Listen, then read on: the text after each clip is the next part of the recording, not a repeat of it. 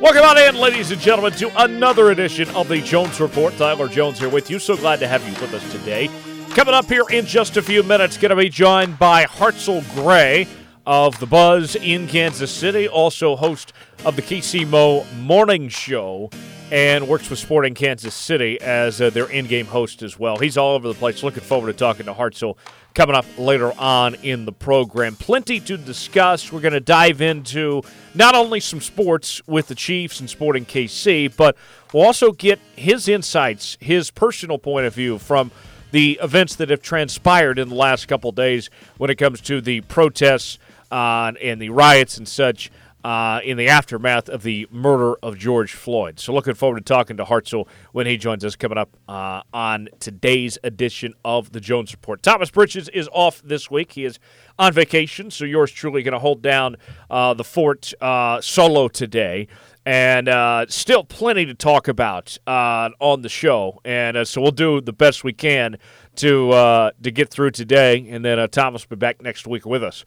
Uh, but I got to tell you, you know, off the top, kind of leading into uh, what we'll be discussing for a good portion of our time with Hartzell today is kind of where we're at in this country with uh, the George Floyd uh, murder and the protests and riots that followed after it. And, you know, it's been over a week now since George Floyd was killed. And now we've seen, you know, the funeral occur, uh, the riots, the protests, you know, all these different things that uh, have happened here in the week and a half. And I got to tell you, I cannot think of a more powerful time of a message being delivered, being conveyed, than what we've seen within these last, you know, 10 plus days, whatever it's been now. Um, as far as the message when it comes to police brutality and racism in this country uh, and such, uh, it has been an impactful few days here.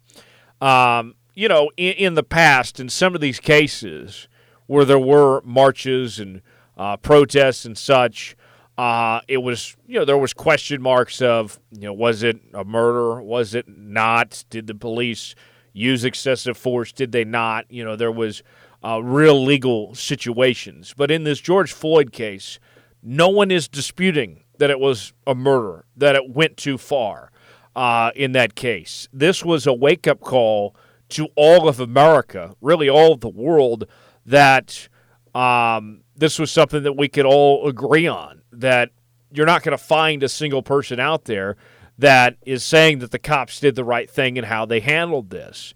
Um, you know, that's a different situation than what we've seen before, leading to this wake up call of sorts around the country is that there's no dispute. We all know it. We've seen the video now, um, seen the photos and everything. Uh, I've seen it enough. I can't look anymore. But it was a real wake up call to the rest of this country that, you know, there there is this thing going on that we do have this issue to address when it comes to racism in this country and and such. Uh, going for that, you know, case. So, with that being said, I mean, you look at the statistics uh, when it comes to police brutality in this country.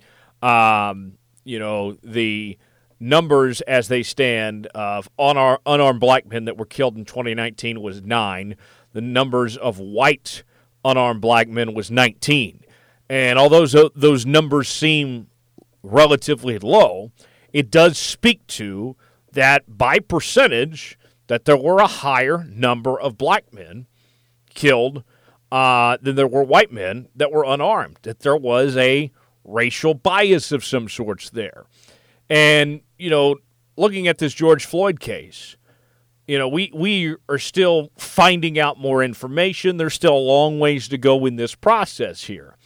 But those numbers reflect that we still have a problem, that we're not perfect, that we have a work in progress to do in this country. I have been finding myself asking a lot of questions. Um, you know, this has been an eye opening situation to me to see the way that America has reacted, to see the rallies, the protests.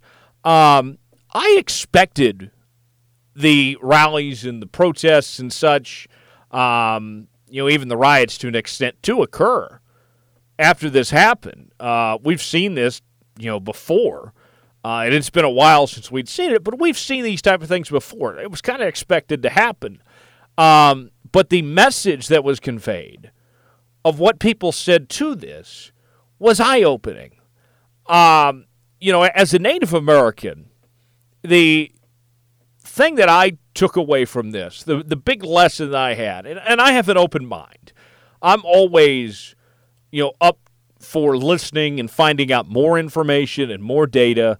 I'm not one of these people that's stuck in my own ways. I have my opinions. I certainly do.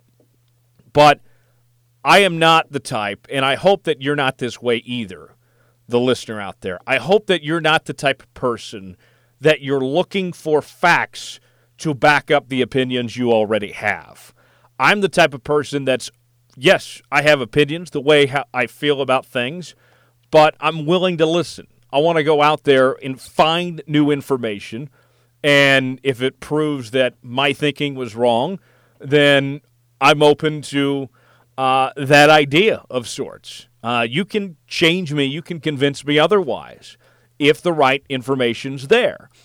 And so, you know, the, the thing that I look at here within this past week is that I have found myself being more open minded, more willing to listen on these things.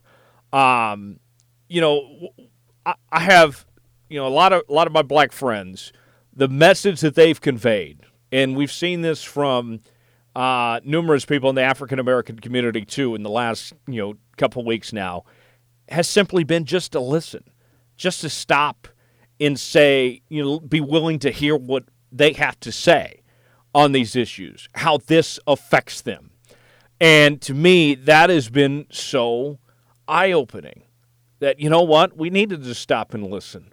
What do you have to say? What's the message that you need to convey, that you want out there? Instead of you know putting ourselves out there saying what we want to say and, and closing our minds and closing our ears, stop and be effective. What does that person have to say too? Um, that goes a long way. Is just being able to listen to somebody and listen to what they have to say.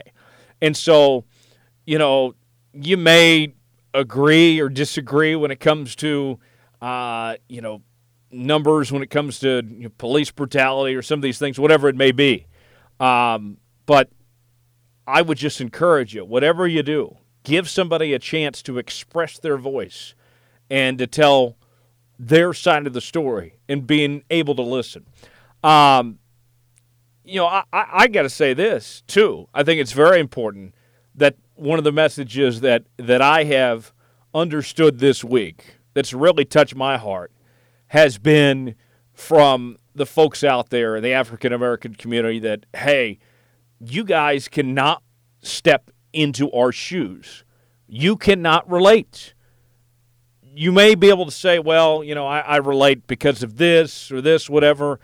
You can never directly relate because you've never been in their situation. You've never had to walk through what they've had to go through. No matter how many comparisons you can think of of the time you were pulled over or whatever it may be, you can't relate. There's just no way possible because you haven't lived that situation. You haven't been in that circumstance. Um, so to me, that's what I'm looking at when I'm hearing these voices and people saying this. I'm like, you're absolutely right. Tell me about your experience. What does this mean to you? I'm willing to listen. I want to stop and have that conversation. And and not be afraid to ask questions either.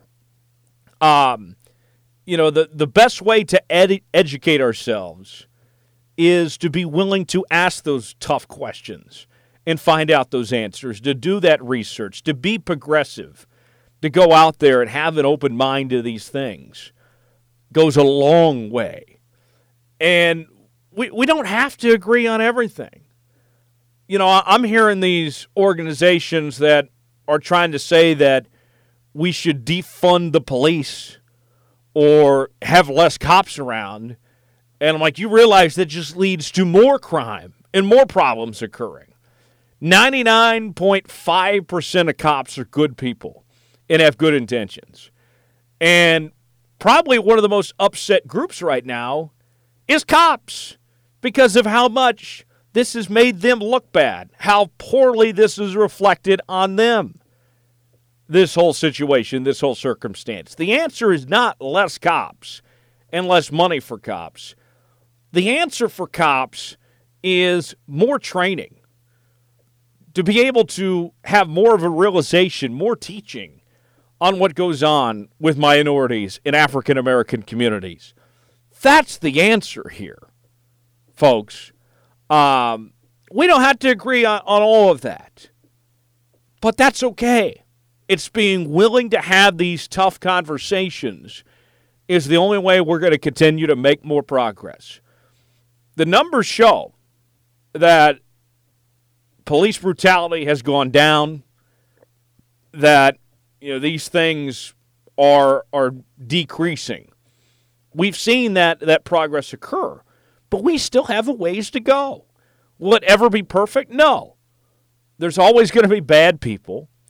Um, you know, every organization in America has bad people involved in some way, shape, or form, has some bad apples. But we can try to minimize it as much as we can. We can try to fix the problem as much as we can and go from there. Peaceful protest is a beautiful thing. It is. I I enjoy a peaceful protest of conveying that message and getting that out to the folks out there in a great way. The riots and the looting, that's too far. That's a, a line I don't cross. I don't advocate for. Um, you know, no one should. No one should be advocating for, you know, the riots and the looting and the and and all that. But what we can do when it comes to the peaceful protests and such is we can be a part of that message. And maybe, you know, we are in the middle of a pandemic here. Maybe you don't want to be out there, and I get that. I totally do. Um, but just telling, you know, a, a minority or an African American friend of some sort, it's like, hey, I'm here for you. I'm willing to listen. What do you have? What What is it I need to know? Those little things go a long way and make the difference. This past week, these you know black squares were going around on social media, uh, you know, called Black Tuesday, and I'm always hesitant on any of these social media movements.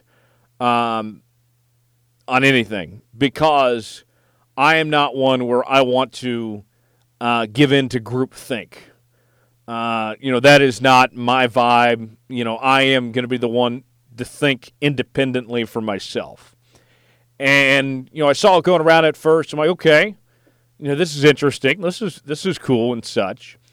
Um, and then as I read more into it, it seemed like it meant a lot to minorities in the African American community to see that these people were willing to stand up and say publicly, make a public proclamation I'm here for you. I love you.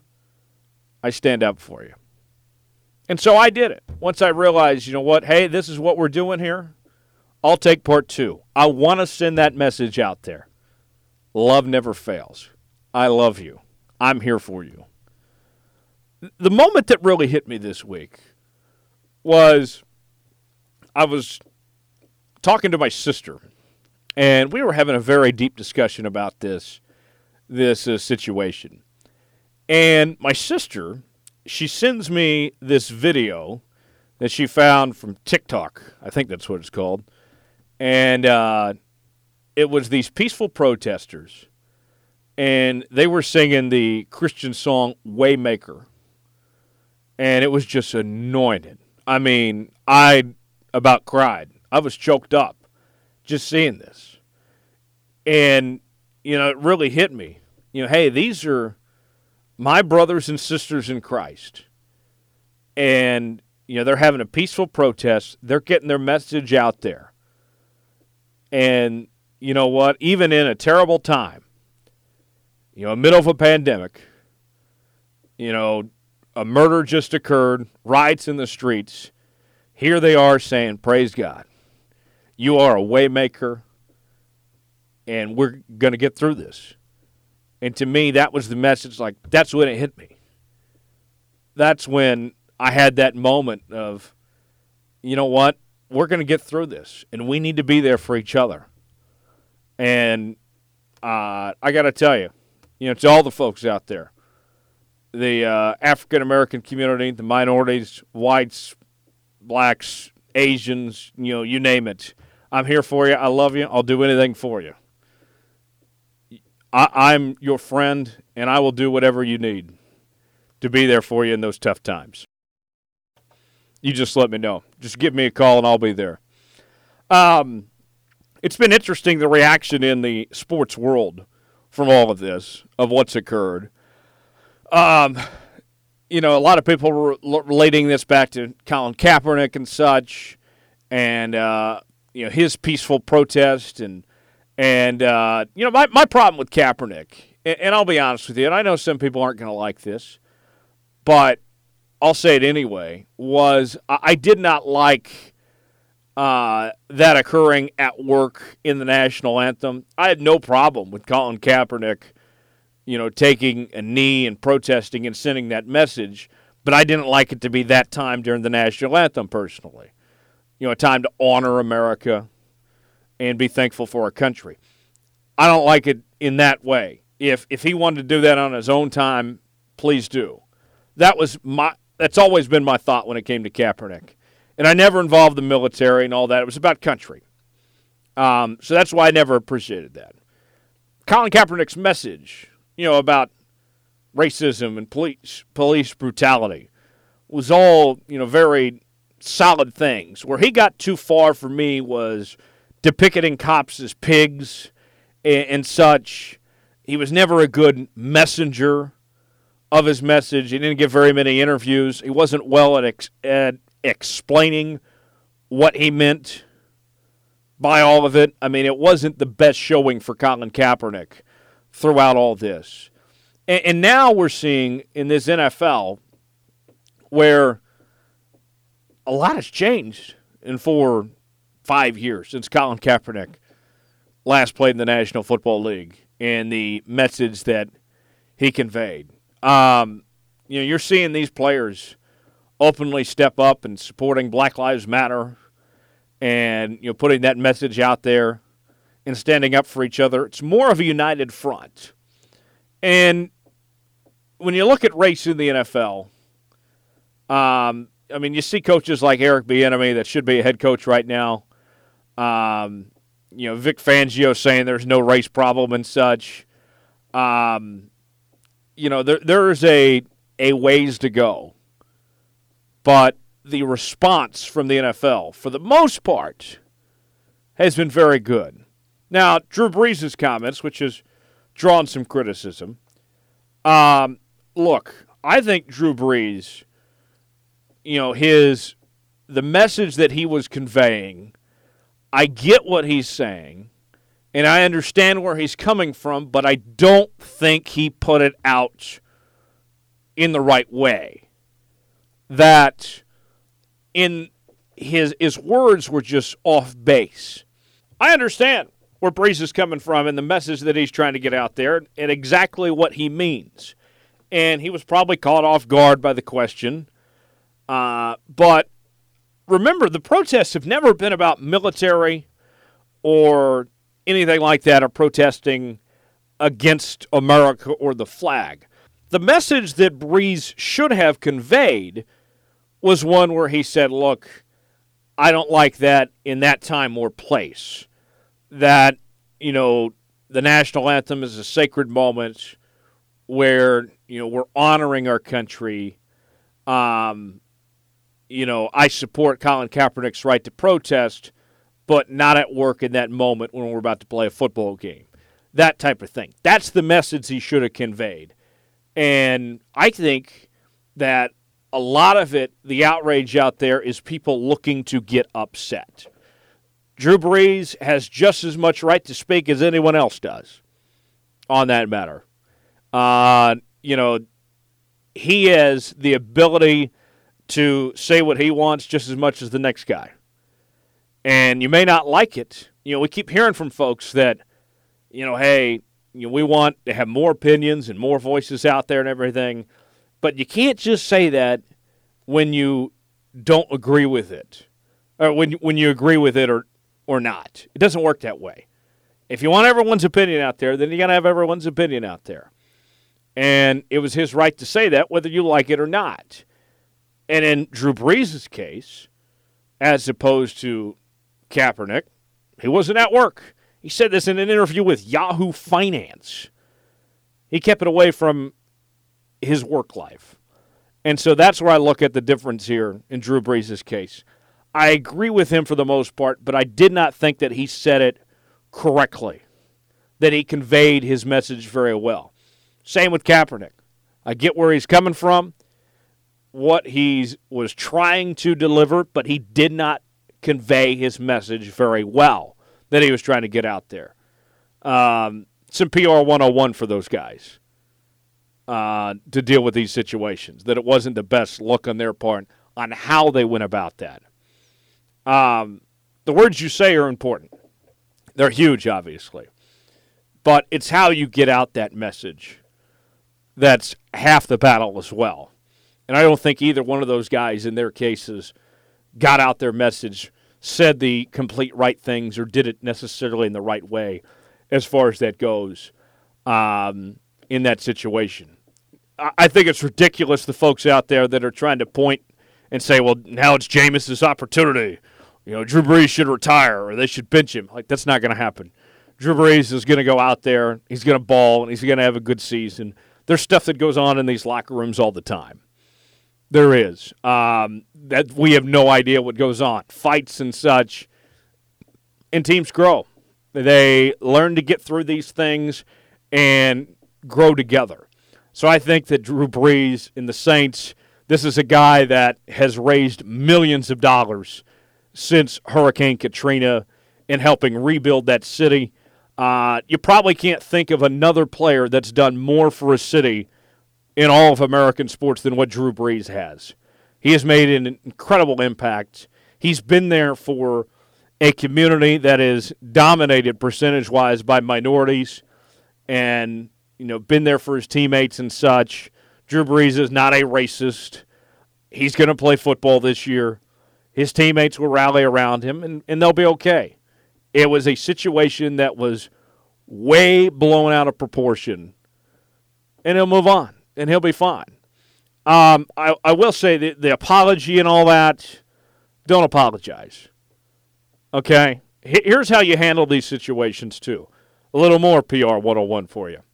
Um, don't back down. If you've already made that statement, the apology and all that stuff only makes things worse. Don't ever apologize. Um, you, you hold down to what you say and just stick to it and you move on from there.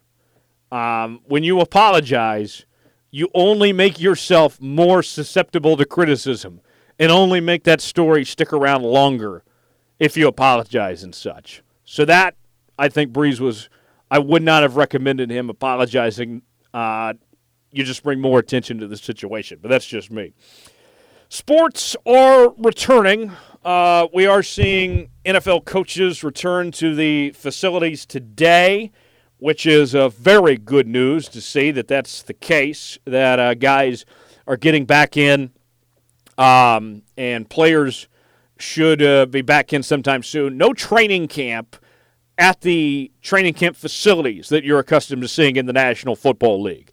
The Chiefs, in their case, in their scenario, uh, are going to be going to are not going to St. Joe this year. They're coming back to Kansas City, first time since 1990 that the Chiefs are going to have training camp at home.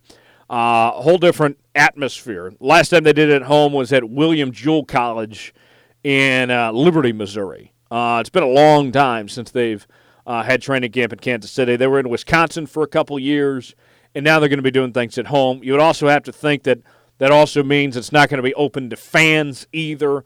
Um, so an in-house training camp of sorts. Look, I've been saying this all off season with the Chiefs. You bring back 20 of 22 starters. This team's so stacked and you know the playbook and the system's already in place. You're adding to what's already there, right? You're not having to really teach much. Uh, you know, maybe some guys like Clyde Edwards Helaire and Willie Gay Jr. and a couple others. But for the most part, you're adding to the system that's in place for this team. And while everyone else is in a new situation, figuring out, you know, well, we got training camp at home now. Uh, what are we going to do? Uh, you know, got a whole new system to learn and such. If you're somebody like Tampa or whatever, the Chiefs, they walk in day one and it's like you're right back at practice again. It's like a game week. That's the situation that it's going to be for the Chiefs. Um, you know, this pandemic obviously has been horrible. It has been, you know, so bad of of what we've seen and what we've dealt with as a country and as a nation, um, in the sports world and such. It's been brutal, but for the Kansas City Chiefs, if there's, I hate to use the word beneficiary, but if there's somebody that comes out in the best shape from all this, it's going to be the Kansas City Chiefs. Of that, they're going to be the least affected by all this, and that they just move on that the things are already there in place. You go back to the team facility, you have all those guys coming back, the system's in place. It's just like game week, except for a month. That's all it is now. Um, this is going to be just fine for the Chiefs. And I hate it for the fans that you know love going to St. Joe. Those crowds out there last year were just amazing. Electric energy fans getting to go to training camp that wouldn't get to go to a game otherwise and see those guys up front and personal. I mean, it's just a great thing what training camp is. St. Joe, Missouri Western does a great job. Um, but this is what it had to be. This was the hand that was dealt, and and they'll adapt accordingly. And this Chiefs team is going to be just fine. And and now you're seeing the timetable adjust on some things a little bit here and there, but all signs point to that when it comes to the NFL, we're going to get this season started on time. And I don't know what attendance is going to look like. The state of Texas this past week just approved effective immediately that you can have up to 50% capacity for any games in the state of Texas. Um, you know, we very well could, which is just crazy to even think about two or three weeks ago. It is not out of the realm of possibility that the Kansas City Chiefs will be hosting home games this year in front of sellout crowds at Arrowhead. And in the past, that discussion about whether it was going to be a sellout or not was about ticket sales. You don't worry about that anymore with the Kansas City Chiefs. You know that if it's a home game, it's going to be a sellout. Well, now, in this case, it's just wondering how many fans are going to be allowed there. And with the way things are moving, Missouri's been more active in terms of opening up their state and having more events and such.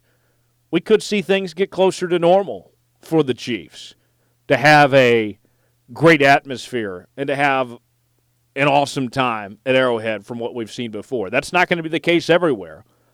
I highly doubt that when this NFL season starts, that everybody across the country, uh, all 32 teams, are going to have, uh, you know, sold out stadiums. But I would lean towards that the Chiefs are headed that direction, where it's more likely than not that you'll see a decent sized crowd at these home games when uh, this season gets started. That's very good news for the Chiefs.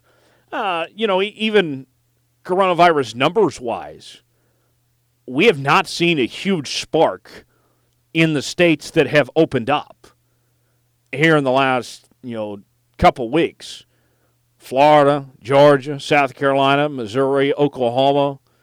Um, they've not seen huge jumps in numbers. Everybody was making a big deal about the Lake of the Ozarks party that was going on, and oh, you know, they're not social distancing. They're in that swimming pool and everything. And the Missouri health director said there was no cases that came from Lake of the Ozarks. None. So I would like to think the worst is behind us. I'm not rolling out a second wave down the road, but I think that you know we're we're getting closer to back to normal uh, than what we've been in quite some time. That's very good news and good news for the Chiefs at this point in time that things are heading that way. We also got the news this week that the NBA is coming back, and the NBA Board of Governors approved a 22 team format to restart the 2019 through 20 season July 31st in Orlando. Uh, the way the vote went 29 to 1, Portland was the only team that opposed.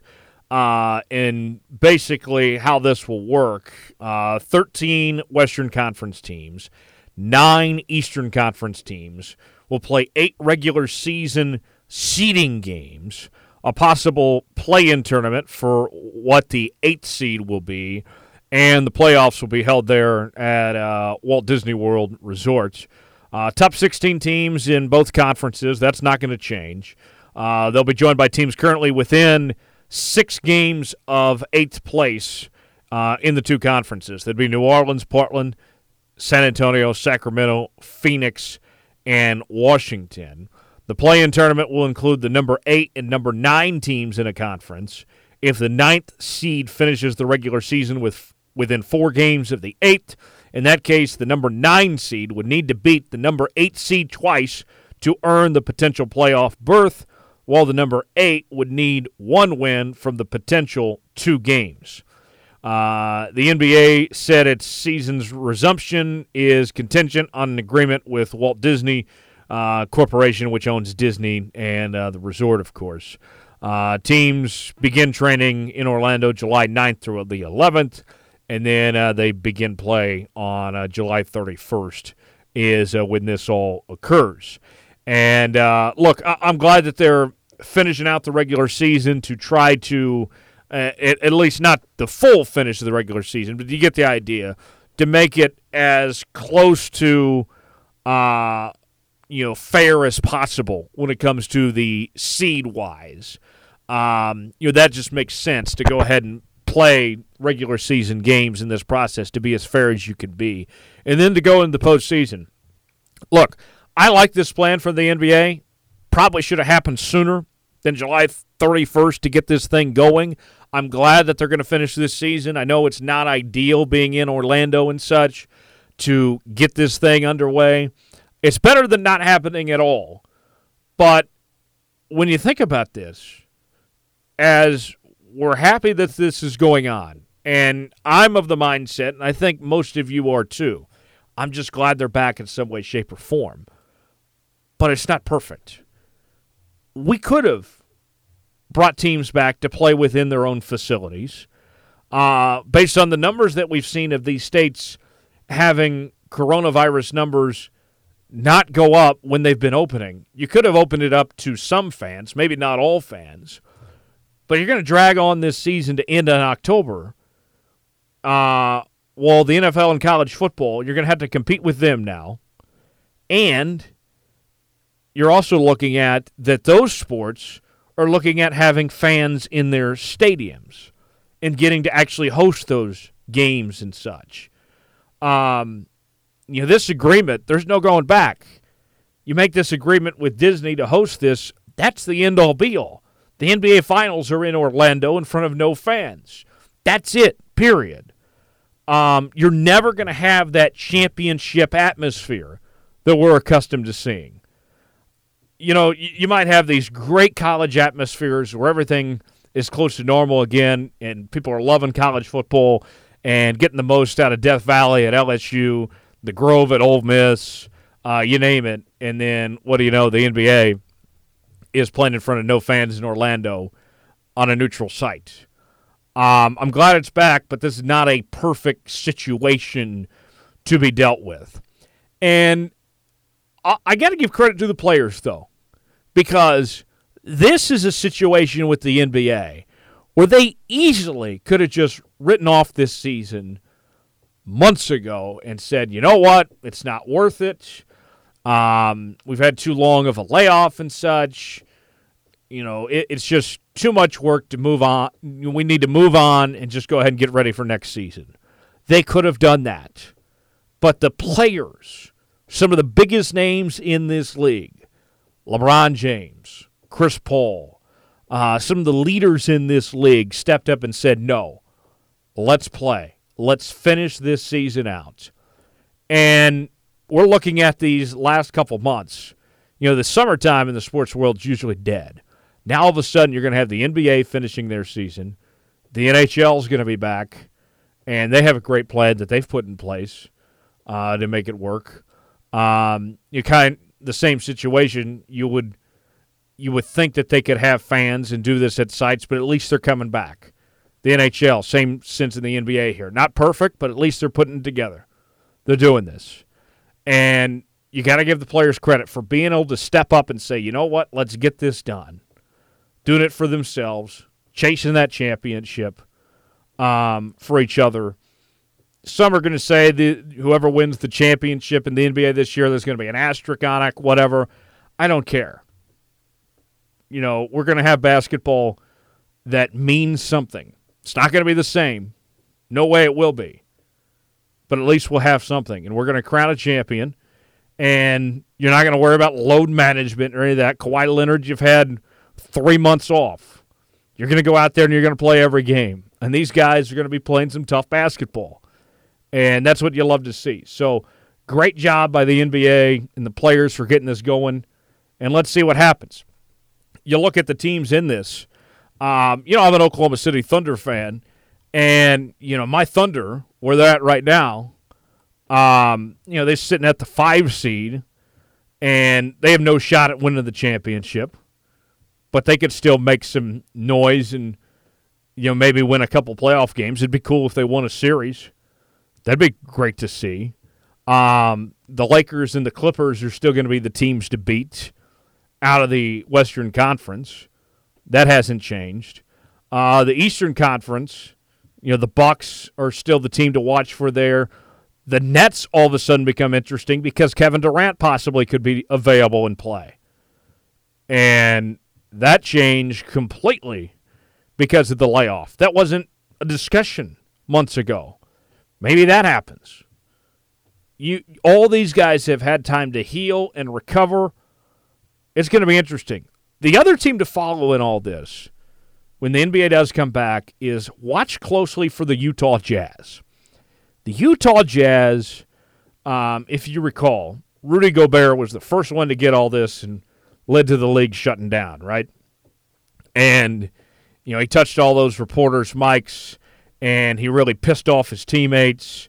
And we heard reports that you know, they were just not happy.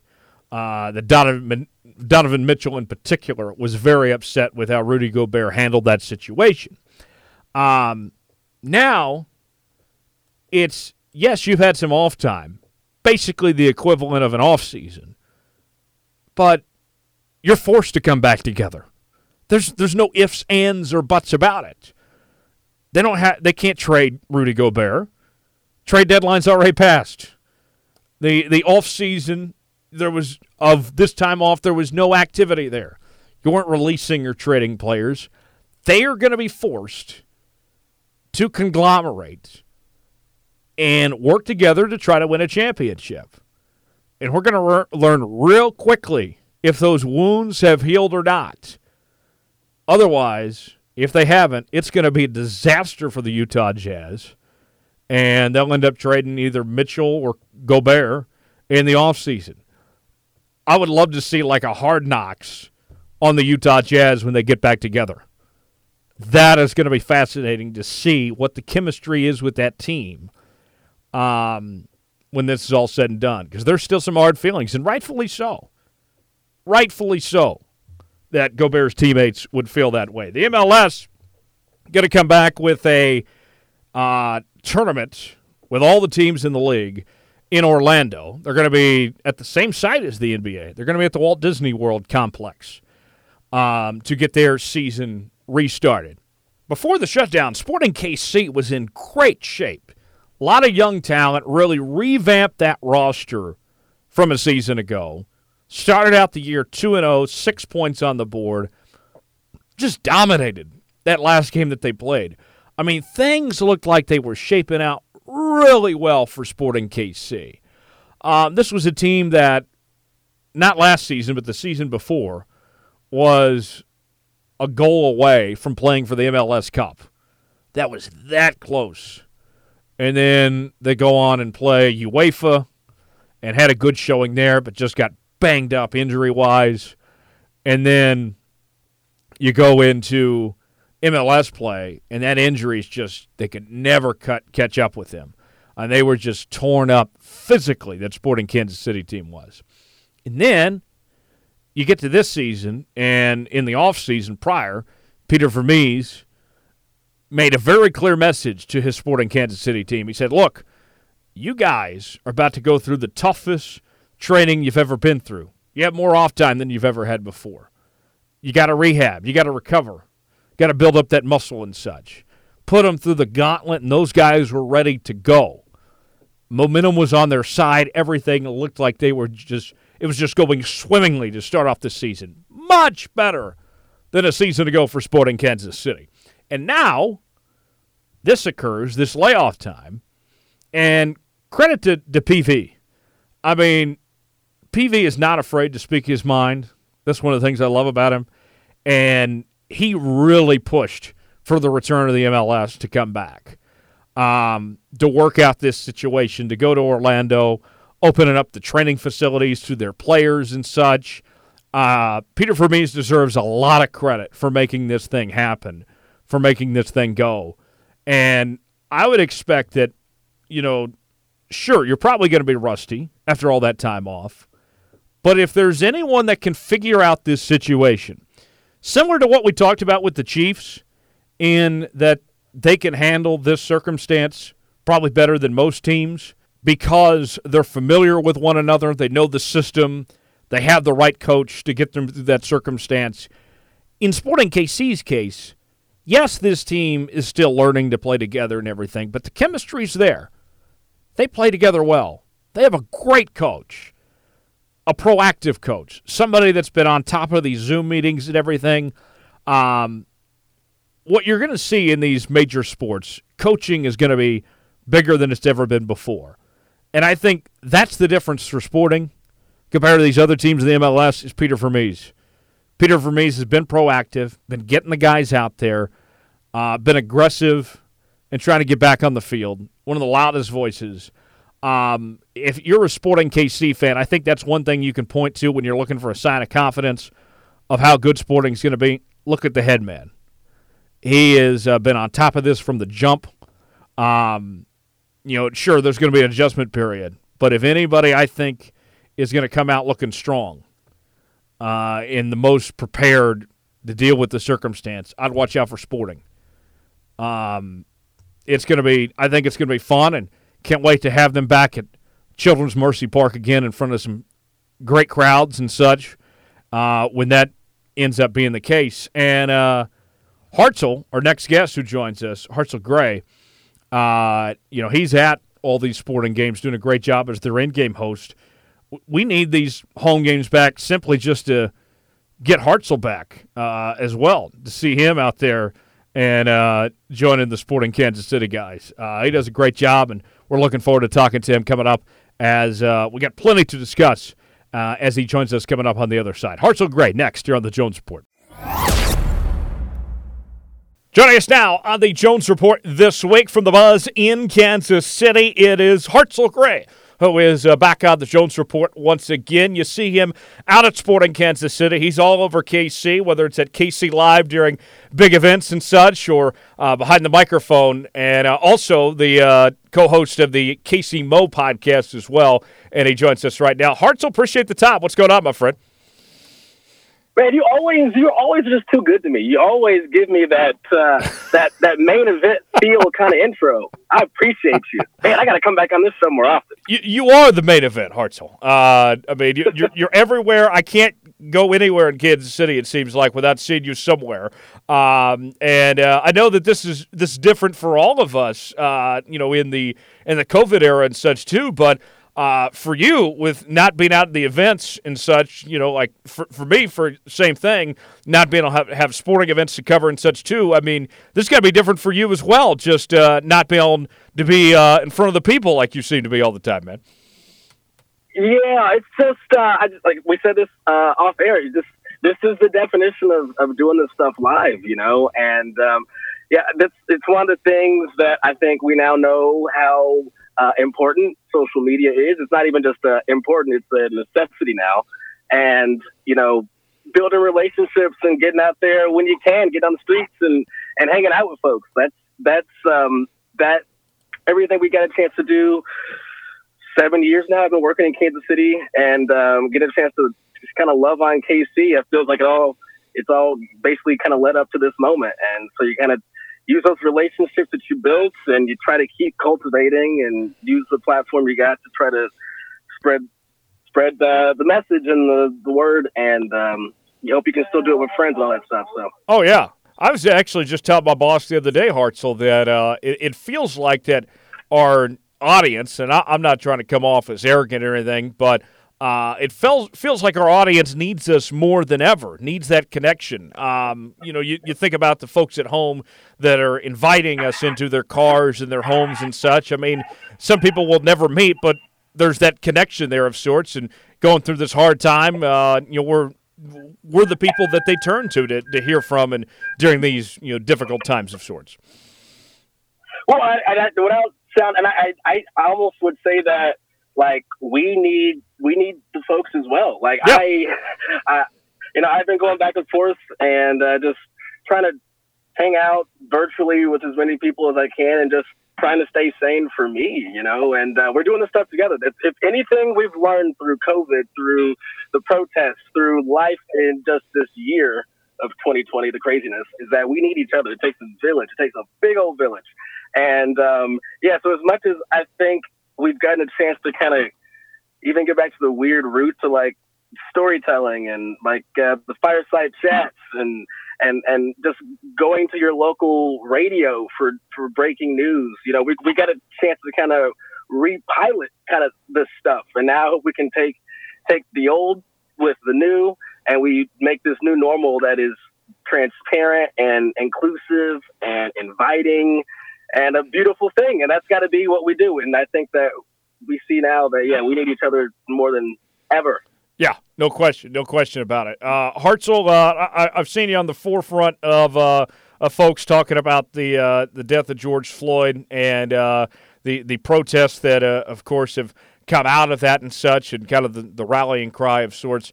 Uh, what's been kind of your takeaway from what you've seen in the last week or so, and also from Kansas City's response to what's uh, what's occurred with the, the protests and, and, such and rallies that we've seen uh, over the last uh, few days or so, man? Oh man, I'm tired. I'm, I'm I'm tired. I'm exhausted. I think a lot of us are tired and and exhausted and sad and and hurting and you know, it, doing doing this thing as somebody who's trying to cover it, and then also just as a black man, it's been just a really uh, oh man, it's been an experience, and there's no there's no playbook on how to how to do this. I guess just personally, um, you know, I I just keep reflecting on the stories um, from my family, my dad. You know, I just I I I feel uh, I feel kind of kind of helpless, and that's one of those feelings that you don't like. It's like a uh, it's a uniquely un-American thing to have this helplessness, this hopelessness.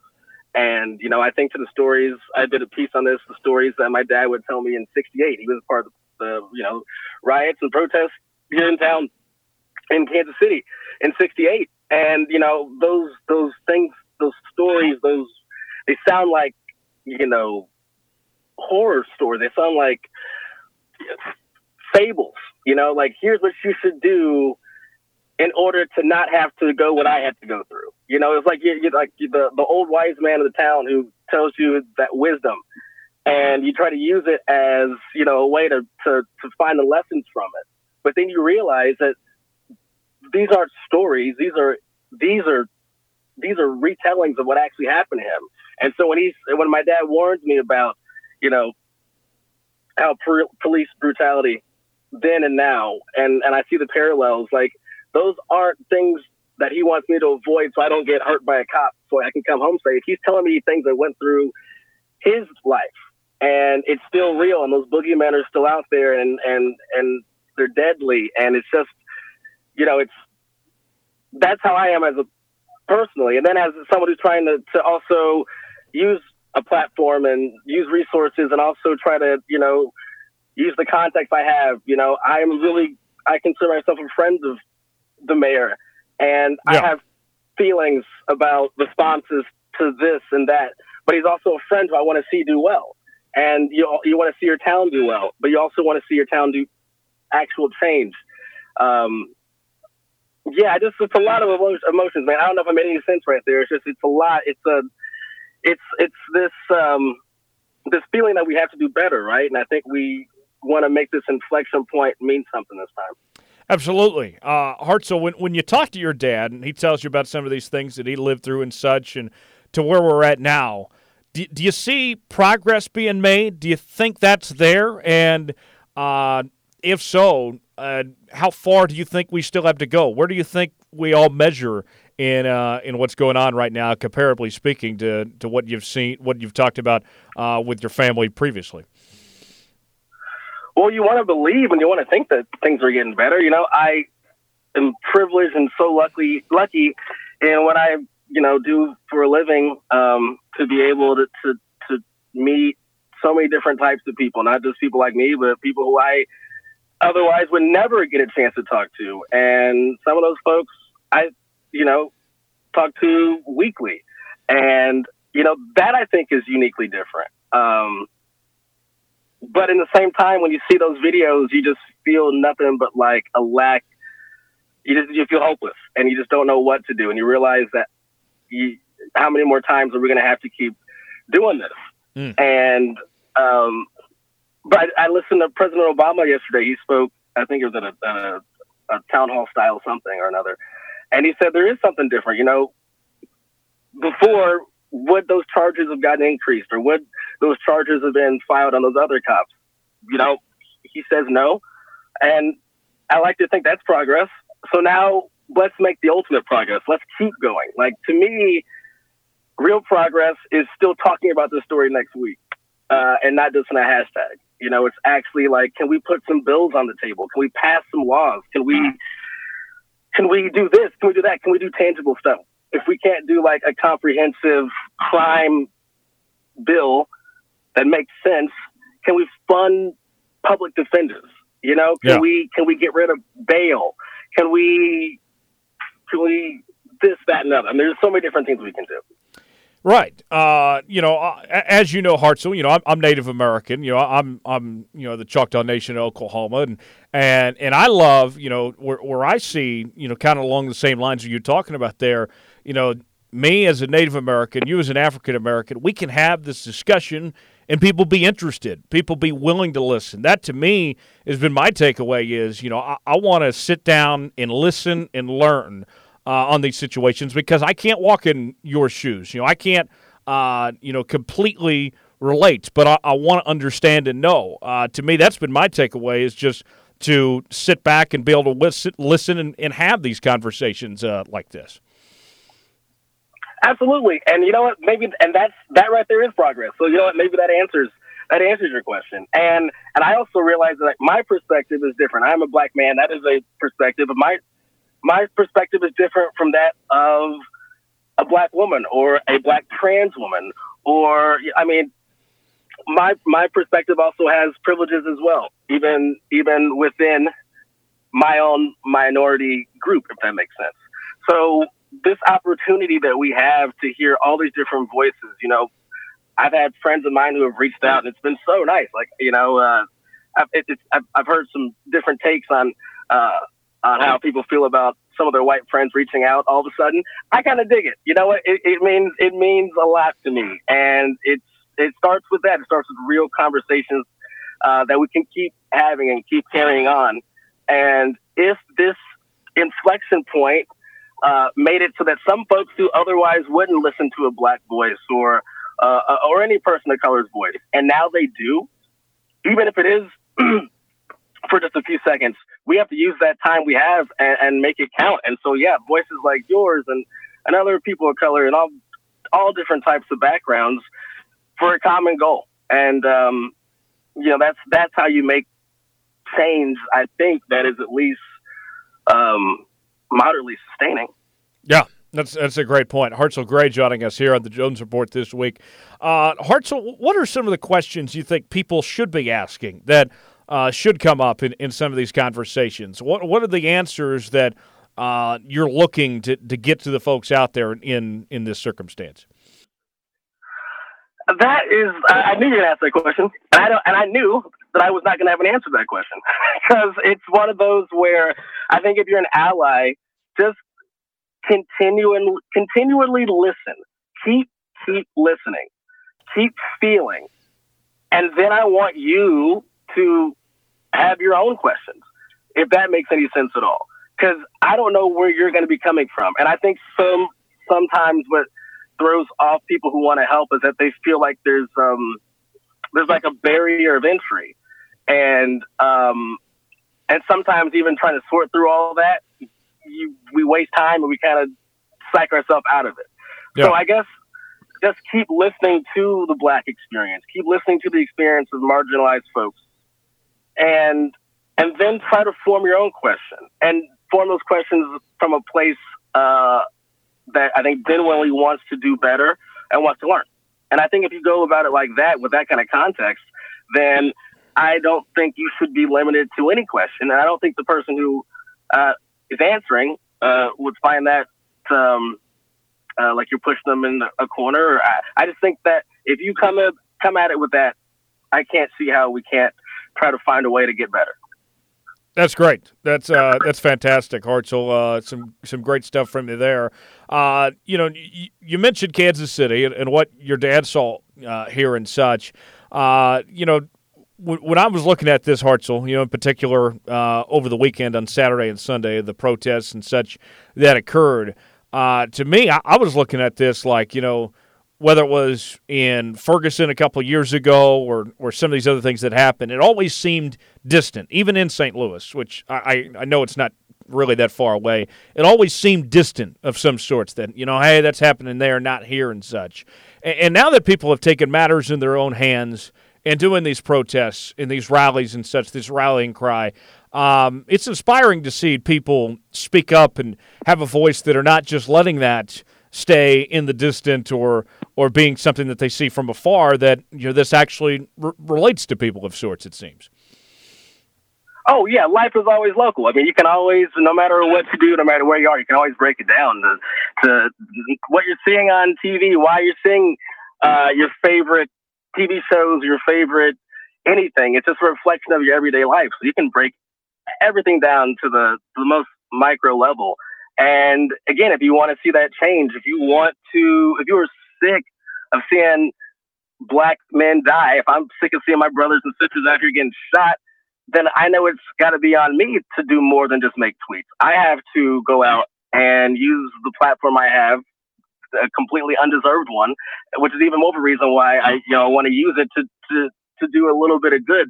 You know, if you are someone who are on social media now and you're kind of finding yourself uh, seeing a lot of black squares on Blackout Tuesday, realizing that you don't have as many black voices in your life that you maybe thought you did. That's not. Uh, it's it's an indictment, but we're not we're not trying to yell at you. We're just saying maybe now that little bit of change you can do is reading up on some of the issues and finding new authors, or you know what, making that donation to your local black owned business. So you know anything that we want to do is have, it has to be done grassroots. You know, life isn't going to change on a hashtag. So um, that has been so encouraging, right? Saying every mm-hmm. every state, every city having some sort of something, even if even if it's just a few people on a corner that are saying that you know Black Lives Matter, uh, or it could be in Kansas City and making national news. You know, it's it it doesn't matter where. Uh, and honestly, it doesn't matter when, unless you know, let's just do it now and let's do something. That's all great points, Hartzell. Uh, I, I, love it, and uh, I, am glad that we can have this serious discussion, but uh, we can still talk about other things as well. Uh, I mean, that's one of the great things about having you on is you're so diverse in some of the things we can talk about. So I do want to transition and talk a little sports with you. Uh, and oh, let's do it and uh, get right to it. Uh, starting in with with the Chiefs. Uh, first off, uh, tell me, Hartzell. Uh, you know, I know it's been a couple months now, but what was your experience like of the uh, Chiefs winning the Super Bowl and everything? Where were you at, man? What was kind of your emotions running through when that all occurred a couple months ago? All right, I just just let me just get this out of the way because I got I have to do it was it was the bitter with the sweet. All right, my, my world championships. It was one of the greatest moments of my life. It was wonderful. I watched it with my radio buds. I also got dumped like the next day. So it was a Ooh. bit of a, a weird, yeah, right? Seriously, we, it, how many years was it uh, since we had won the Super Bowl? 50 years. years. Yeah. Yeah, and and so At least uh, it wasn't you on know, game day, so though. guess- You're on emotional high. So, Yeah, so I guess in another fifty or so, I should have another good one that'll be dumping here, dumping me pretty soon. But um, uh, it was amazing. It was just a flood of emotions, mostly good. And uh, once we got rid of the, once we got rid of some dead weight, then uh, we got a chance to party again, and uh, the, the the parade was excellent. Uh, it was just amazing, right? Just it didn't seem real. It was like a video game when you win the Super Bowl of your career mode, and and then you realize that like you can print yourself and it's real, and it and it's I can actually buy real merch because this is real life, not just a video game. Oh, man. It, it almost seemed too good to be true, you know, especially considering they were down and in the fourth quarter and everything. Uh, just amazing. maybe that's it. Maybe that was the universe just keeping me humble. Because yeah, at that point, I was I was I was a little bit too gassed up. All right, the Chiefs could be unstopped. We had just become Super Bowl champions. I was gonna go. Honestly, my ego was too was too big. I went to Twitter and was flexing on everybody that came at me. And then the universe said, "Hartley, listen, listen, listen, listen. Reality strikes. Got dumped because every every good story has to have the running it back. You know what? And we were just too good. Me and my life and the Chiefs were just riding too much of a high that we had to be sent back so that we can do the repeat and still have that Cinderella story. Right. Thank goodness uh, if the COVID stuff was going to hit, it was after the Chiefs won the Super Bowl and such. I mean, uh, I mean, it, it was Your bad only enough. real champions of the year 2020 will be the Kansas City Chiefs. I'm going to say that. Like I, I listen, every other league that gets back up and going, I love. I love that we're going to see it. And everyone's saying there won't be an asterisk. There will be. Doesn't matter what you say. It it doesn't matter who wins it. There is going to be one, except for your Kansas City Chiefs, undisputed world champions of 2020.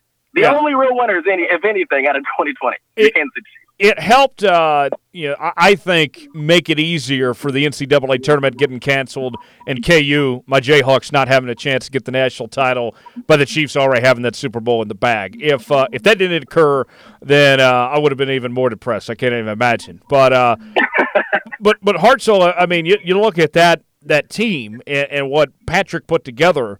Um, you know, it, it still seems surreal of sorts. Now you go into this season, this run it back campaign, twenty or twenty-two starters back. Uh, how, how you feel about this group going into uh, 2020? You think they can repeat? Oh man, you got to feel great, especially you know the off season being so weird. You got to think that you know Andy Reid could change nothing at nothing at all about anything he did from last season, and we already are the favorites just because nothing's really changed. You know, and uh, I think that consistency uh, that, that's got to that's got to count for something. And these guys, I mean, we just I don't think we've come to grips still just like the next level talent that is Patrick Mahomes. I mean, it's just, I mean, as good as we think he is, like the man is a cheat code on top of a cheat code. So, I mean, we're going to have so much fun watching this dude for a long time, a long, long time. Uh, and so, no matter what happens the season before with this team, if Patrick Mahomes is on the team, then I can't wait to see what we're about to get. Oh yeah. Uh, have you had any personal encounters with Patrick? You uh, you run into him or anything? You had any conversations with him? a few times here and there, just the, sometimes with sporting. Uh, and he's just like he's just a good dude. Like he just is genuine people. And uh, what's maybe even better about him that he seems to surround himself with good people as well. Like everybody he was with were the homies as well. So I got nothing but good things about him. And um, yeah, he he's been nothing but nice to me. Granted, he doesn't he doesn't know who I am and never will. But that one time that he, you know, we locked eyes at Sporting KC, something happened, and uh, I think an angel its wings. I, in fact, I know it happened. That is uh, fantastic. Uh, the the star that he is too. I know that you know we've had a lot of celebrities uh, from Kansas City over the years, and a lot of great athletes come through here uh, over the years. Uh, I mean, I'm already thinking, uh, Hartzell, that a Patrick kind of tops them all already at this point. I mean, there's uh, not a bigger name in uh, in football right now uh, than uh, than Patrick Mahomes. Uh, Tom Brady, I know, is is uh, you know has all those rings and everything, but you know he's obviously past his prime. I mean, there's everything seems to go back to Patrick Mahomes in some way, shape, or form, and the positivity too. I, I don't know anybody that that hates this guy. I mean, what's what's not to like? I just I just kind of think too if you know, like being raised in like the professional sports upbringing, I, I mean, I, that's got to help too. The guy's just polished. Like, I don't know who his handlers are, but whoever they are, they need the raise, all the raises, because they are nailing it. I mean, again, I think he's genuinely a good dude anyway, but his uh, his production, hats off, because he just you know, and that and that helps and that sells.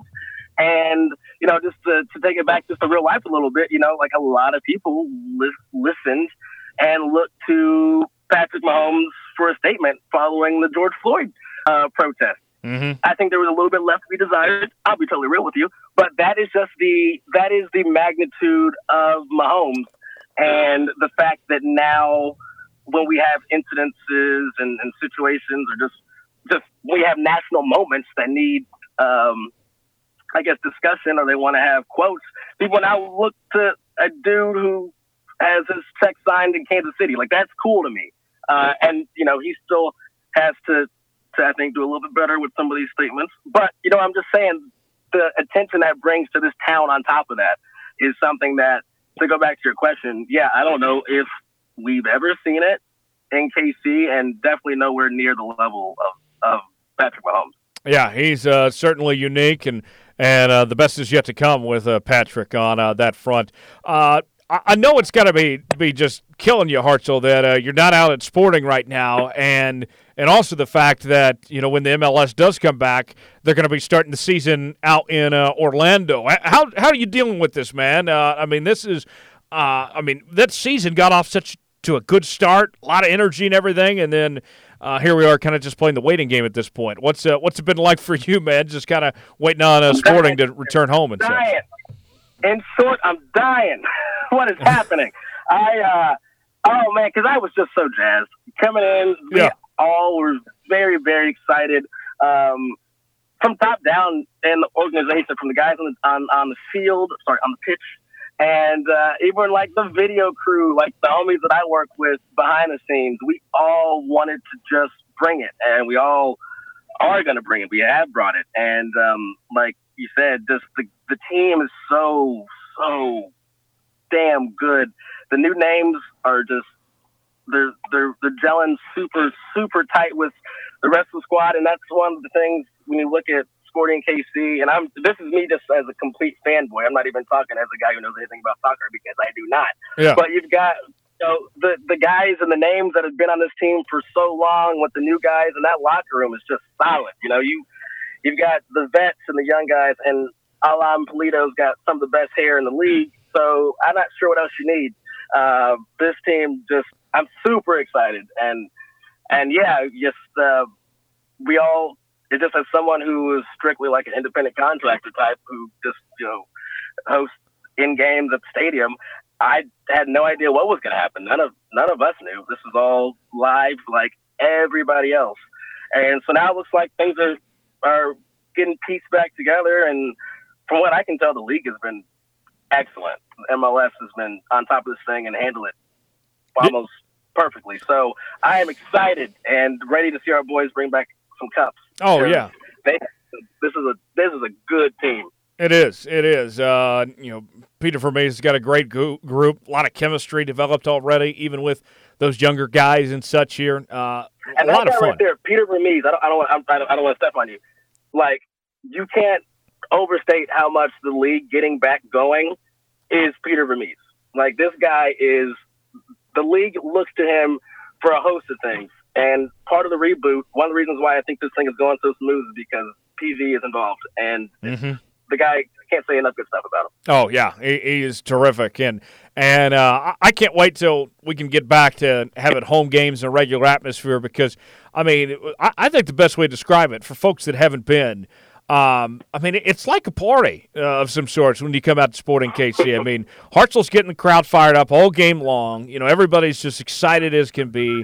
And then afterwards, it doesn't stop, too. I mean, you, you go into the suite and people are hanging out all night long, it seems, especially after a win. I mean, uh, I mean, there's just really nothing like it. I mean, I, I love going to Chiefs games and everything, Hartzell, but there's something special about what, what goes on there in uh, KCK on a game day uh, for, for sporting. I, I can't wait till we can get back to that.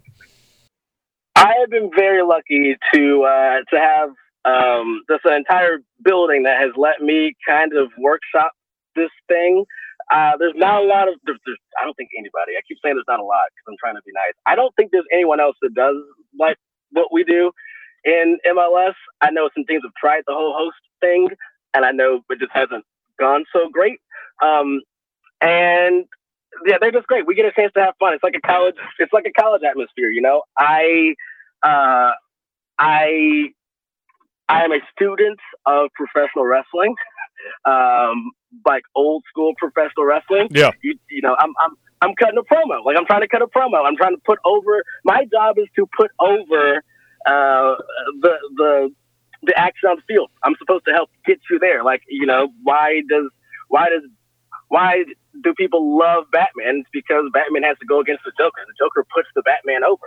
So uh, I, I like to be the one who tries to be uh, the guy that sets the stage, gets a, gets a little hype, and it seems to be kind of working right now. You know, I I try to take a little uh, try to take a little mean Gene Okerlund uh, mixed in with some Howard Finkel, with, uh, ladies and gentlemen, boys and girls, children of all ages. You try to do a little bit of that, and then you try to be the rock with the people's elbow because he can relate to the people because he can keep them in the palm of his hand, you know. And so you kind of do the pause and you give them something to uh, to to yell after, and um, but then you also want to connect. So like when I look through the camera, I, I want to make sure that I'm talking to you in your seat who's looking at the jumbotron. I'm talking to just you, but I'm also talking to twenty thousand people and it's a weird, fun, awesome party. And uh, I can't do it if, if the team isn't any good.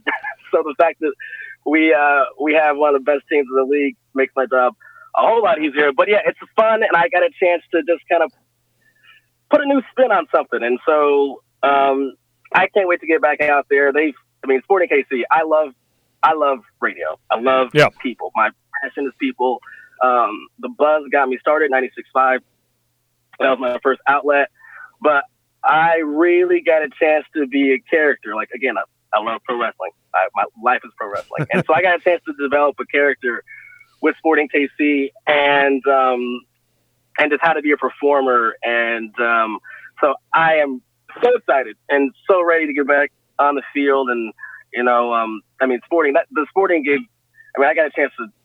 I was I was in Foxborough this summer, because of you know because of sporting and get a chance to host some international soccer games and did like 65,000 people, man. So like I, I owe my career to Sporting KC. So the sooner we get back, um, the better. Cause I, I miss, I miss my dudes. I miss, I miss my, uh, I miss my family. Oh and, yeah. Um, we're, we're going to be so good, man. Also, I, I'm, I'm, I'm kissing a lot of ass right now in hopes that maybe I get a ring if we pull this thing through. I didn't say that, though. That's neither here nor there.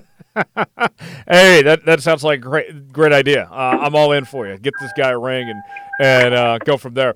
Hartzell, uh, uh you mentioned uh, professional wrestling and such. The, the last time we had you on, we were so looking forward to the XFL, and that came and Yeah. went so fast. Uh, I, I loved every minute of it. Uh, I'm sad to see it go, but I'm not surprised either. Did did you get into it uh, like you thought you would?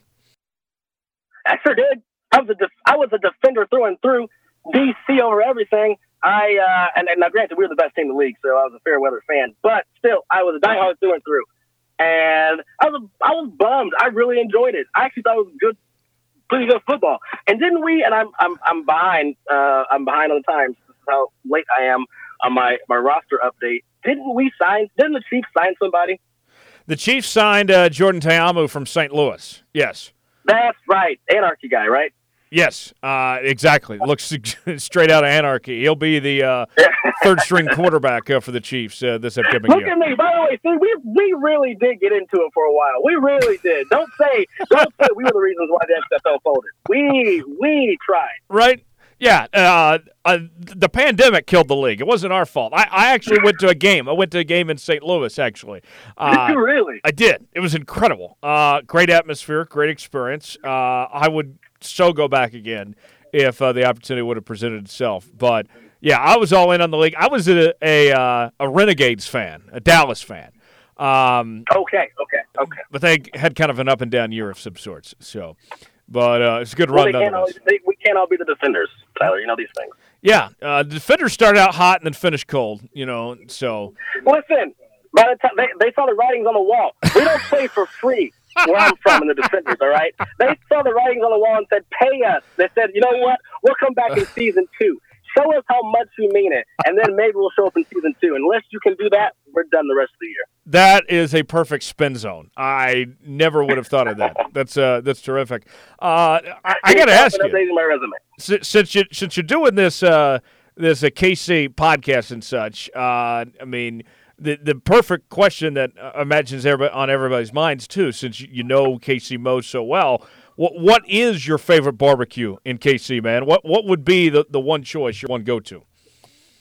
Oh man, you gonna you gonna do that? You gonna, you gonna have me be that guy? Okay, I'll listen. I'll be that guy. You know what? Here's here's another thing that I think we need to do in Kansas City more often. Everybody wants to play the whole "I love all KC barbecue," and that's true. I do love all of KC barbecue, and you're right. The the podcast, uh, uh, the KC Morning Show, on all your podcast platforms, we have all the sauces in the studio.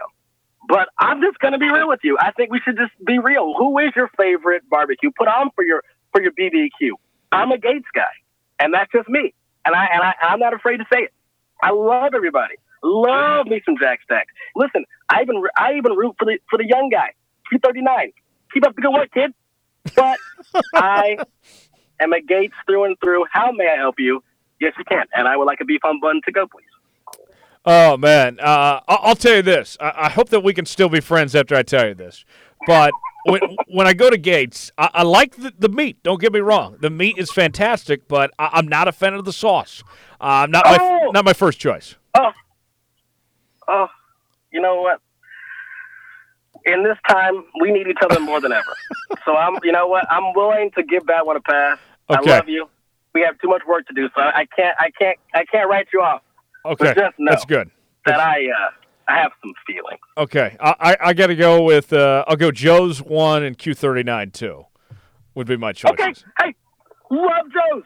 And yeah. like I said, I root for the. I love a good Q thirty nine. I think. I mean, I think the children are. I think the children are our future, and those young guys at Q thirty nine are going to be. They're going to be the old cats in no time. And, and, and I know you're you're KC Mo guy, but I got to be loyal to the the Kansas side too. So uh, exactly we're, we're balancing each other out here. Us, us royalty, my friend. We have, we understand. we have to spread the wealth. I have, I, I wear a large crown. I got plenty of room for my guy, Tyler Jones. Come on in, man. oh, that's great, Hartzell. On that note, we got to run. Uh, where can people see all the uh, the great stuff you're doing, man? Hey, I appreciate you, brother. Thank you for having me on. This is I, I love I love chatting with you, man. I really do. Uh, well, as of right now, uh, you can't hear me on your local radio because we're still uh, still trying to figure all this stuff out. So I've I've been uh, furloughed, I guess. That's the thing I love about Kansas City, and I love about um, kind of just me being so lucky to have been born and raised here and now have my career here is that I'm pretty open. I'm pretty honest. So right now, y'all can't hear me on the radio, but I hope you can eventually if we get back up and going. I got a podcast, the KC Morning Show podcast. You can get that wherever you your ears receive podcasts. And um, Sporting KC will be back, hoping hoping for nothing but the best there. Uh, but I ain't going nowhere. Uh, I'm still still hustling, still um, putting some feelers out because you know I uh, would love to love to get a check here pretty soon. But I I love my city, and as of right now, I am still here, still doing it uh, in the best town in the world, uh, and that's where I want to do it. So you can get me on some podcasts, and fingers crossed, we uh, can get back into a buzz studio on 96.5 as soon as we can. Man, we, we need to do a show together sometime, man. Uh, I mean, we, we can talk so many different things. I, I got to have you. I have to now return the favor and have you on my show. Hey, anytime. I'll be glad to. We'd love that. So if, if, if anyone needs a, a a morning show, in fact, I guess if, if I'll plug it just for a quick quick second. Yes, please do. Um, it is a morning variety style podcast. It's a morning show. It, it is it is a morning radio style production uh, brought to your podcast. It's real. I did morning drive on the Buzz. I no longer do morning drive on the Buzz. This is the show I wanted to do, and I think this is a, the I think this is um, a great new perspective. Um, we're not going to talk about like anything you don't want to talk about. Uh, it's going to be a KC show, and I think we we have a good time. We've had Mayor Q on a bunch, and we have um, a lot of just awesome people, and um, it's a good time. So check it out. Awesome KC stuff. Morning Show. No Whenever your ears get podcast. Hartzell, appreciate the time, man, as always, and uh, we'll talk to you again down the line. Thanks for joining us, man. Uh, my brother, thank you so much. I appreciate you, and uh, let's go change the world, huh? Big thanks to Hartzell Gray for joining us here on the Jones Report today. Tyler Jones back here with you now. A few more things before we get out of here today. News out of Stillwater, Oklahoma. The NCAA Committee on Infractions today placed Oklahoma State's men's basketball program on three years of probation and banned the Cowboys from playing in the postseason tournament next season. The penalties are the result of a level one violation involving former associate head coach Lamont Evans, who was sentenced in June 2019 to three months in prison for accepting between $18,150 and $22,000 in bribes to steer players from South Carolina and Oklahoma State to certain agents and financial advisors. The NCAA also hit Evans with a 10-year show clause penalty. During that penal- during that period, any NCAA member employing him must restrict him from any athletic related duties unless it shows uh, cause why the restrictions do not apply. Uh, the NCAA also reduced Oklahoma State's scholarship numbers by three uh, in the academic years 2021 through 2023 and imposed other recruiting restrictions. Uh, Oklahoma State had a self imposed $10,000 fine plus 1 of its men's basketball operating budget and reduce the number of official visits for three years. Uh, all this goes back to the FBI case, of course. Lamont Evans was one of the first people arrested and ultimately found guilty and thrown in prison uh, for his role in uh, helping out uh, Oklahoma State. And if you recall, uh, Oklahoma State is not an Adidas school. Uh, they were involved in the Adidas scandal, but they were not an official Adidas school. They're a Nike school. And, you know, first off, I feel terrible for Oklahoma State. This is a program that's already uh, been through a lot. Um, you know, we were talking about Eddie Sutton last week and his passing.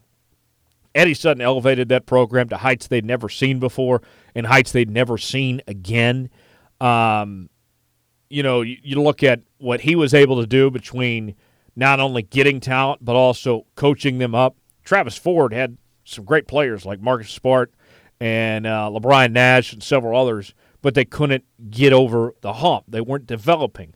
Um, Mike Boynton comes in, very good coach, but he has you know dealt with a mess of a program to deal with, and he was just now getting things going. Uh, this next recruiting class was a top three class, uh, which included the number one player in the country, Cade Cunningham, who I guess had relations with somebody on the OSU staff. Um, they've been a mess. Just no consistency. What this program's dealt with. Boynton's a good coach, but really just had his hands tied. And they've had some budget issues and several different things ever since Eddie left. Uh, it's been a disaster there for Oklahoma State. So it's been bad enough already as is. And now all of a sudden, Oklahoma State is going to take a punishment that is going to be so detrimental to this program. Um, the postseason ban, you're talking about uh, no Big 12 tournament, no NCAA tournament, and the talent that was coming in, Oklahoma State had a great chance of making the NCAA tournament this year. Um, and I think we were talking about this team finishing top half of the Big 12 conference this year. That's how much hype there was and excitement for Oklahoma State basketball, which there just simply hasn't been for quite some time. So now a huge step back and another battle for Boynton to deal with. and ultimately not his fault. Brad Underwood was the coach at the time. Lamont Evans was uh, an assistant. Mike Boynton was on staff, but this was not his fault. And so I feel for those involved in this case. And when you talk about perspective here, Oklahoma State had been given uh, one level one violation, and this was the result. That's a big penalty for one level one violation, a postseason ban, three years probation, three years of loss of scholarship. And you got to think, in KU's case, here's a program that is uh, handling five violations. And if they hit OSU with that tough of a punishment for one violation, oh my gosh, what are they going to do to Kansas?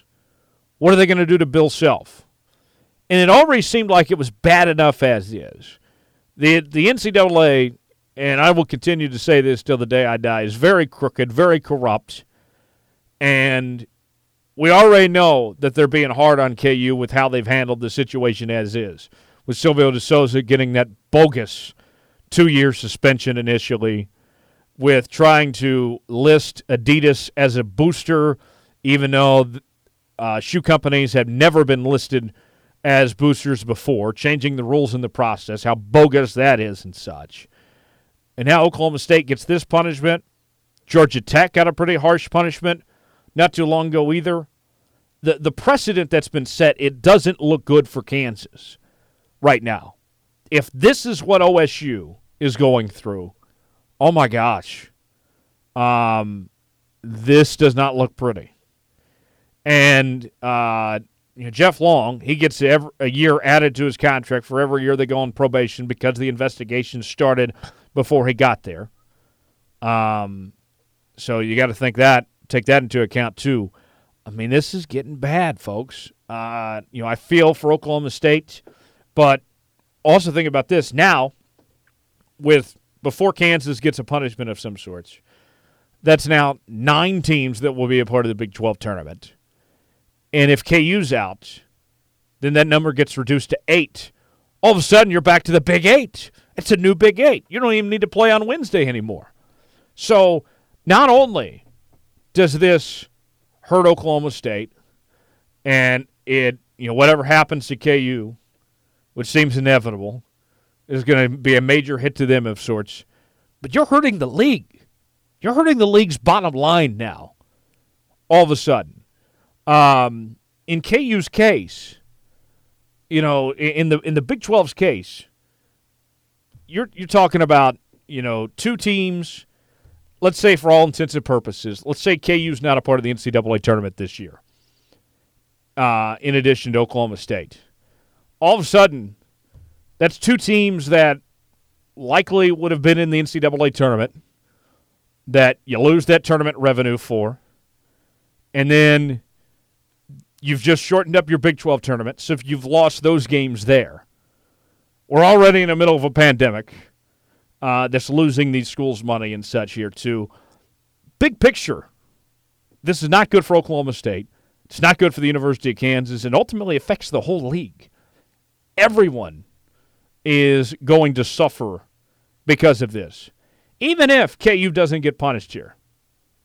Um, Oklahoma State's punishment alone hurts everybody else in this league and hands them some problems to deal with. So to me, I'm looking at this situation and I'm like, oh, it's not good. This is not good for all involved. So Oklahoma State, we're thinking of you. I hope it works out. Um, you know, they can come on the better end of this. I'm not sure if they can appeal or anything like that, but this is not fun. No one wins in this. I don't cheer for schools to get punished and get in trouble. Nobody wins to that. That's not cool. That's not fun. Um, you hate it for Oklahoma State. Mike Boynton's a good man. That's a good program that gets you know good people involved there. The NCAA, uh, I can't say the same for them. It's corrupt. They're disgusting. Uh, the people that run that are corrupt. They're crooked. And here they are again going after a basketball program, a coach, you know, that had nothing to do with what went on previously, and they're having to face the punishment for it. It's disgusting. It's sick. I want to get back to kind of sports returning. We talked a lot about the NFL and the NBA and the MLS, what they're going through involving our local teams and such here, how that's affected. One more for you NASCAR, which was the first major sport in the U.S. to make a comeback. Uh, and they've had some incredible racing here. I mean, making the most of this circumstance in NASCAR to uh, not have practice and qualifying sessions. The ratings have been good. I mean, they're putting on a show, and they had to deal battling all this rain and everything too. Um, I mean, credit where credit's due for NASCAR making this work. Uh, this Sunday they'll be racing in Atlanta, Folds of Honor QuikTrip 500. Glad to see our guy Dan Rooney and the Folds of Honor gang get represented, get recognized this weekend. That'll be great for them to have that publicity and get the word out, get the message out about what they're doing there. But the next batch of races was released, and you know, just a couple months ago, or not even that, a month ago, we found out that Kansas Speedway was not going to have their May 31st race. And when that happened, that put everybody on high alert. Like, hey, does that mean that Kansas isn't going to have a race at, at all? Uh, they guaranteed they were going to keep their playoff race in October, but the May race all of a sudden was in question, whether it actually happened or not. And now we've received word that it has been rescheduled, that the Kansas race will occur uh, on Thursday, July 23rd. Um, you know, a midweek race in prime time, going to be on the, the NBC Sports Network. Originally, it was going to be on FS1, I think. So that's a little different uh, in that regard, that it's changing up there. But uh, going to be great that Kansas is going to have a race. Uh, you know, I don't know what it's going to be like attendance wise. We're still waiting on that decision. A lot of that comes down to Governor Kelly and the powers that be.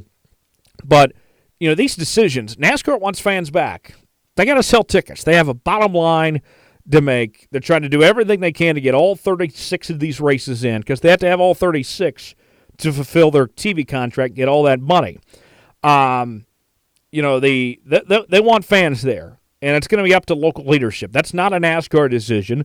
That's not a Kansas Speedway decision. That's going to come down to local leadership to decide whether fans will be there or not. You can social distance. You don't have to have full capacity. Everybody's sitting toe to toe.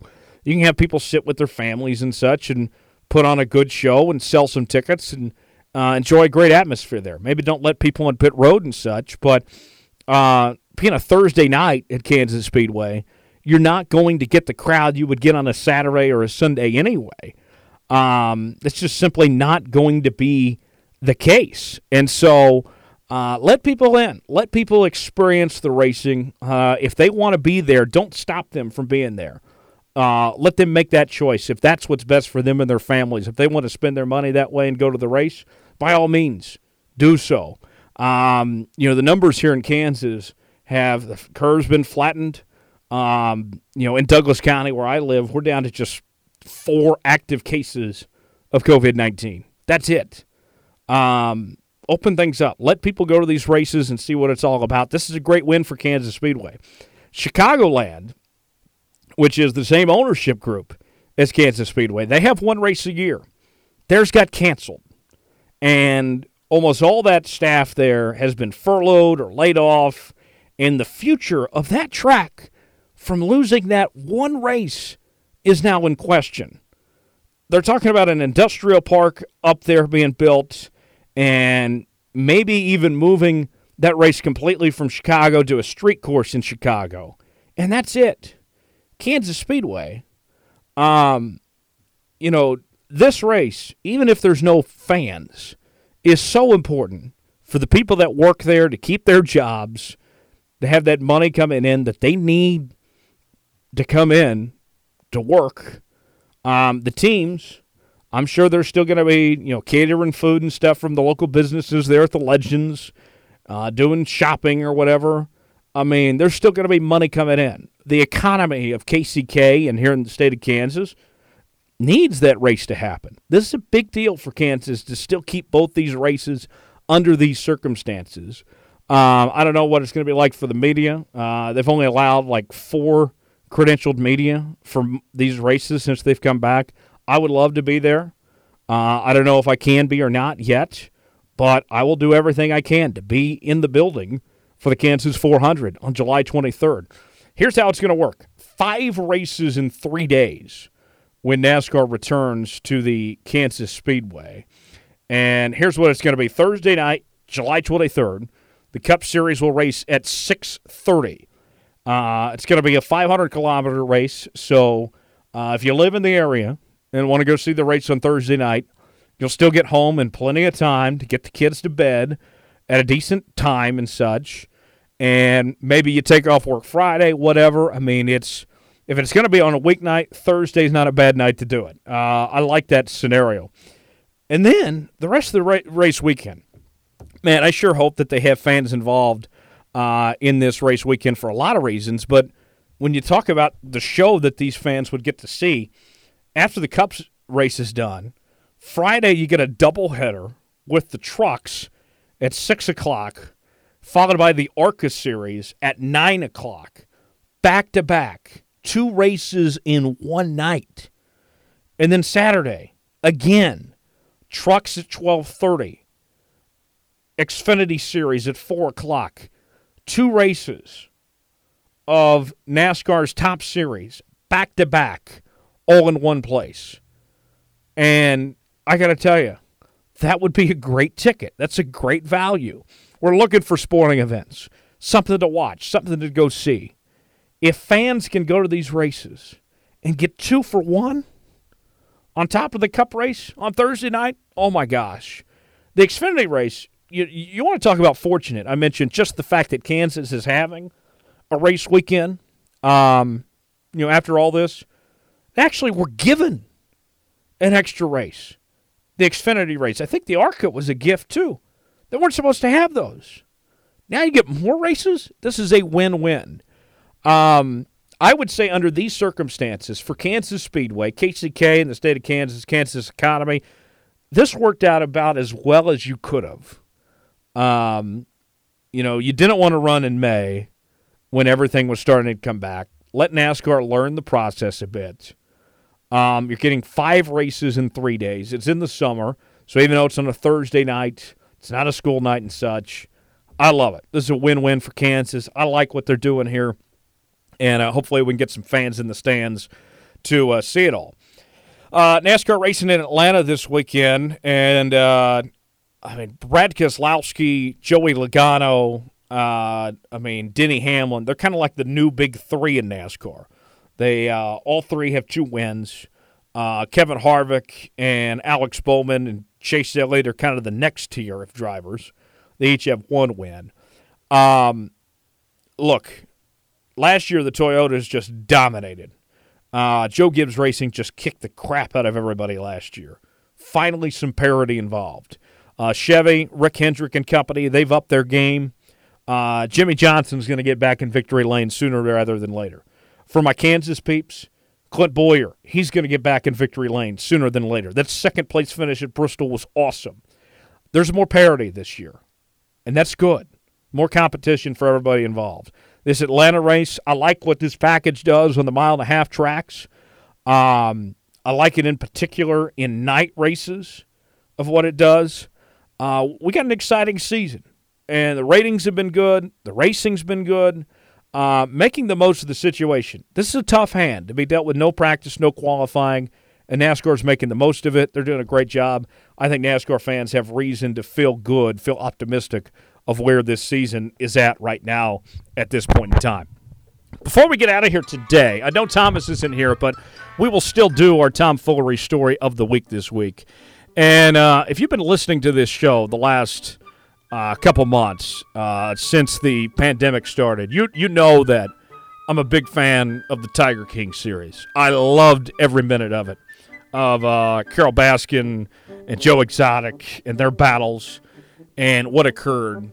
Uh, I think I might watch it again actually sometime soon on uh, on the Netflix. I mean, just bizarre what occurred. Well, get this. This story uh, came out this week. Listen to this. Carole Baskin won a major victory in court on Monday against her Tiger King nemesis, Joe Exotic.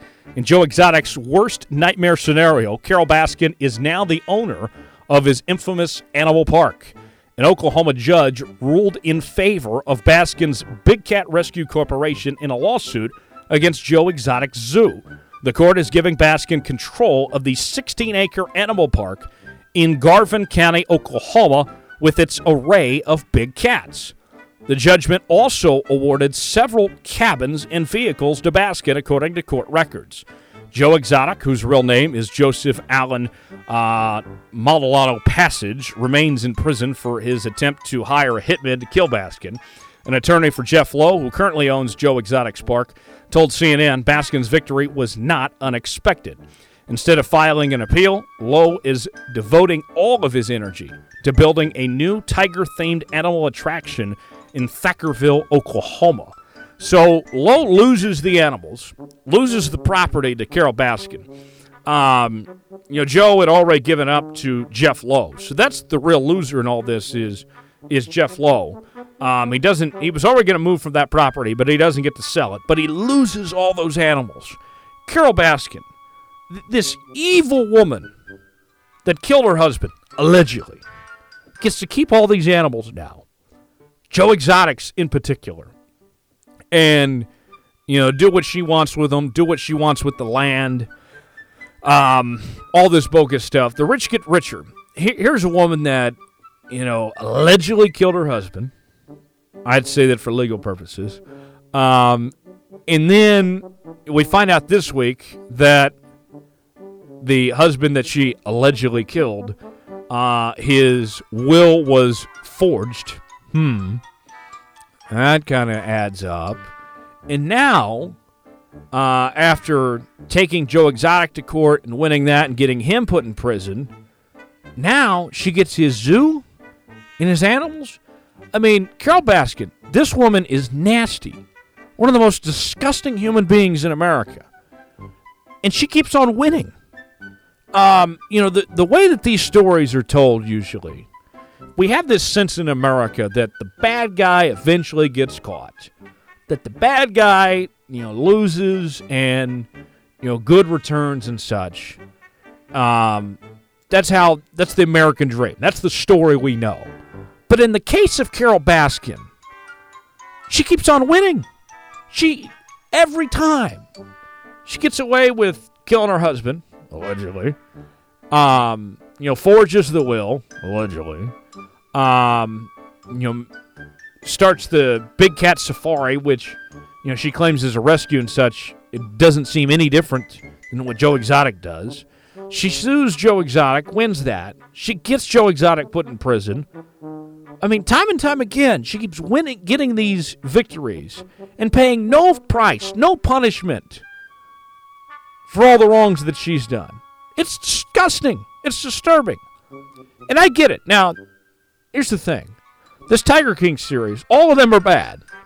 Joe Exotic is a bad guy too. And I know that's not popular to say, but in actuality, here's a guy that abused animals for years and such. Um, you know, Joe Exotic, yes, he's a better person than Carole Baskin and Jeff Lowe, but Joe Exotic deserves to be in prison simply for his animal abuse uh, all that time that he's in there for 20 plus years, he should be in there for just for his animal abuse. I know that the murder, you know, killing uh, attempt to hire to murder uh, Carole Baskin was bogus and all that. I know that's for sure. But his animal abuse alone should put him in prison. He's not a good guy. We know Jeff Lowe is shady as hell. Um, you know, the stuff that he's involved with in Vegas and such and his criminal track record. Um, he's a bad dude. Uh, you know, Doc and Kill, you know, all these guys, you know, they're, they're all crazy. But you would hope that that something bad would happen to Carole, that she couldn't get all these victories time and time again. But here she is, still getting these victories. Now, here's an interesting note, an interesting tidbit. Uh, my mother, Lisa Jones, uh, who I love dearly, uh, a fine woman.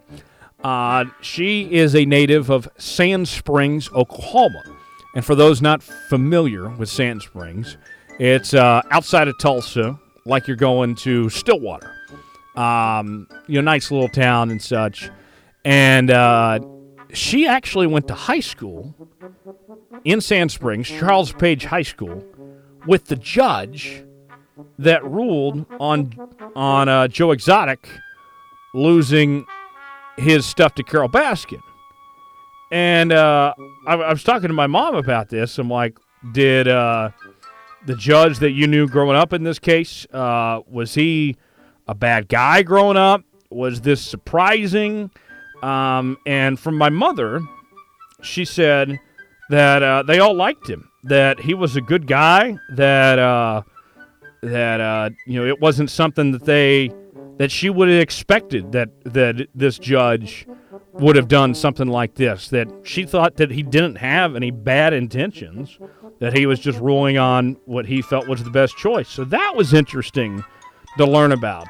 Um, his name is Scott Palk from Sand Springs, and a uh, very good guy, very smart, intelligent guy, but in this case, rules against Joe Exotic, which is unfortunate. Uh, one of these days, they're going to get Carole Baskin. Uh, state of Florida, I believe, reopened the investigation into how her husband died and such. Uh, you know what they say about karma. I don't have to finish that. One of these days is going to catch up to Carole. That does it for the Jones Report today. Big thanks to uh, Hartzell Gray for joining us and uh, hanging out here on the program. We had a lot of fun with him. And uh, you, the listener, for hanging out with us as well. Facebook.com forward slash Tyler Jones Live, Tyler Jones Media Group. Twitter at Tyler Jones Live, at Tyler Jones Media Group. Uh, Instagram, Tyler Jones Live, Jones underscore report. You can find us there. Subscribe to the show on Apple, SoundCloud, Google Play, Spotify. Leave us a five star review or don't leave us one at all. And uh, we'll see you right back here next week. Hope you have a great weekend, everybody. Stay safe and enjoy your weekend, and we'll see you uh, on the Jones Report coming up on the other side. So long, everybody.